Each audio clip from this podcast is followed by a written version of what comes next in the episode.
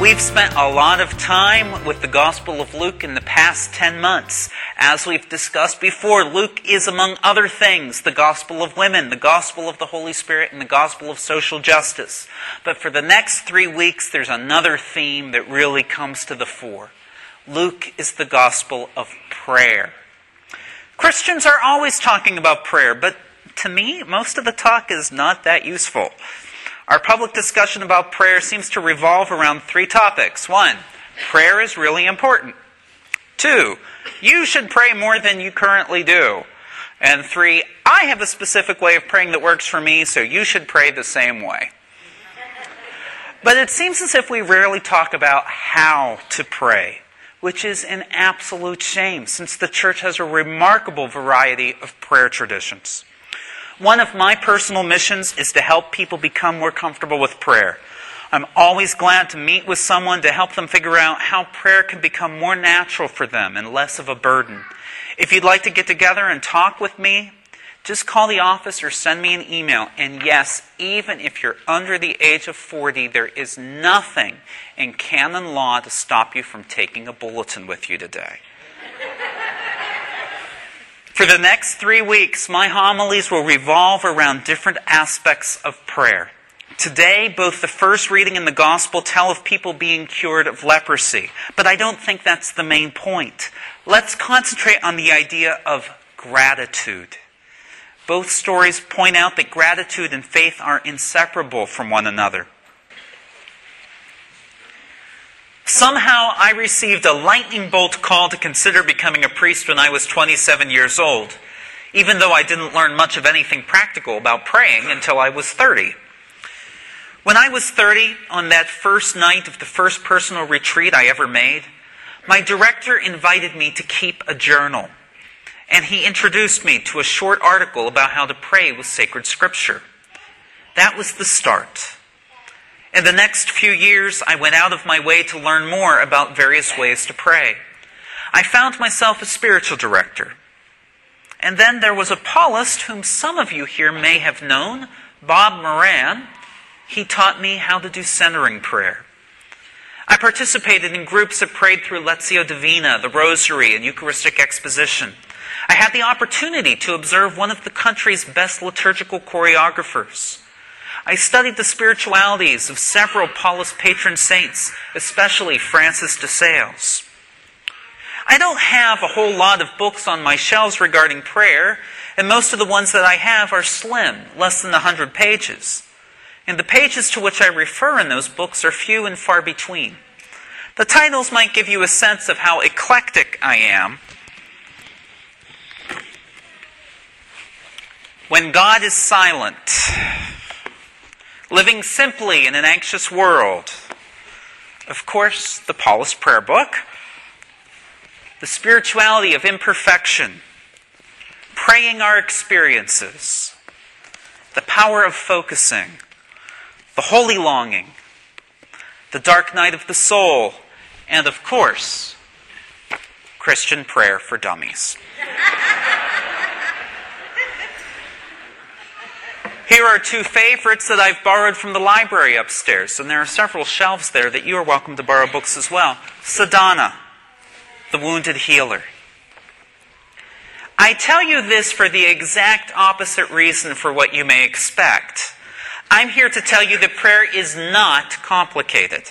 It's extremely simple. The founder of the Paulist Fathers, servant of God, Isaac Thomas Hecker, said that with practice, prayer should become as easy as breathing. The key to prayer is to show up. Woody Allen once said, "Showing up is eighty percent of my life."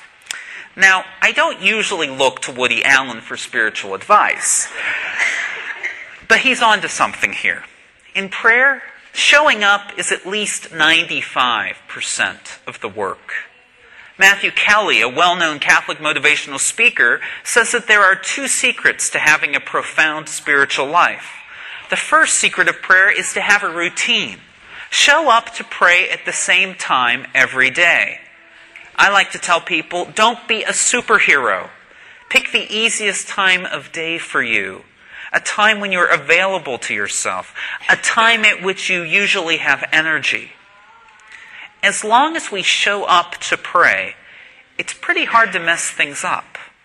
There is only one thing that can really sabotage our time in prayer, and that's trying to evaluate how well we're praying.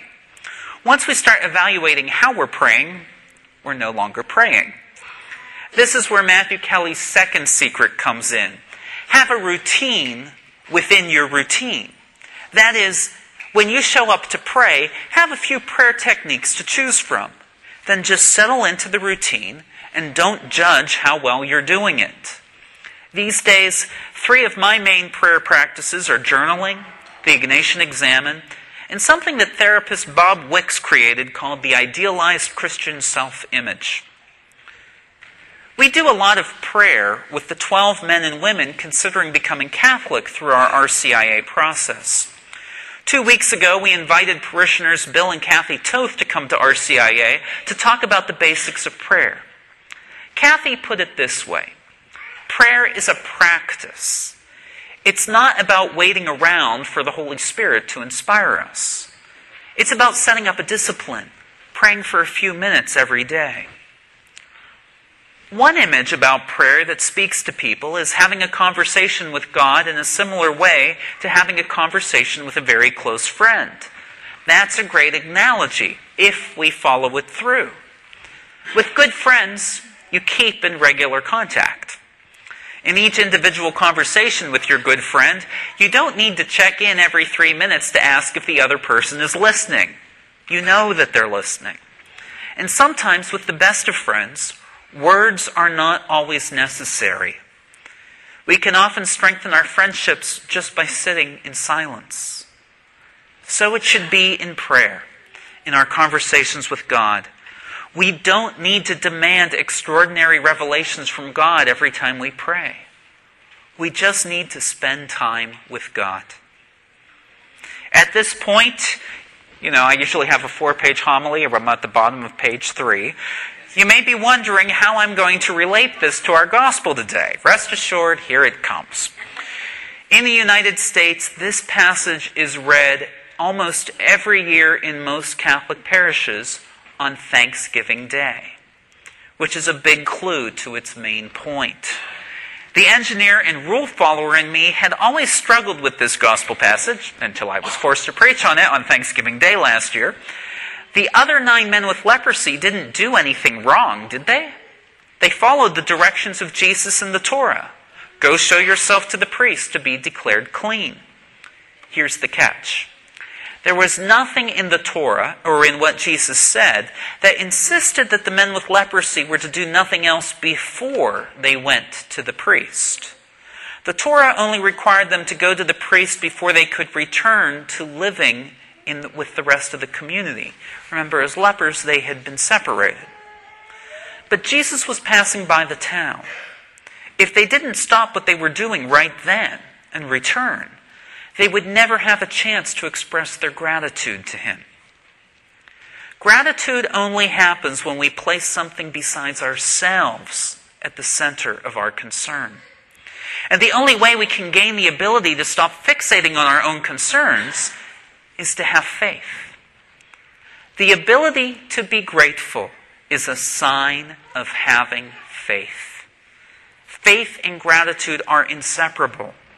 Both require us to have humility, to realize that our own concerns are secondary to God's concerns. Faith prompts us to pause from our worldly concerns to make time for God. Hmm, what's another word for pausing from our worldly concerns to make time for God? Prayer. If you still feel that you don't know how to pray, here's an easy way to start in two simple steps.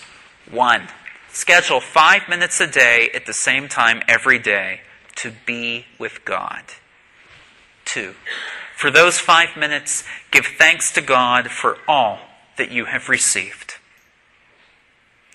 If we would simply express our gratitude to God on a regular basis, our prayer would soon become as easy as breathing.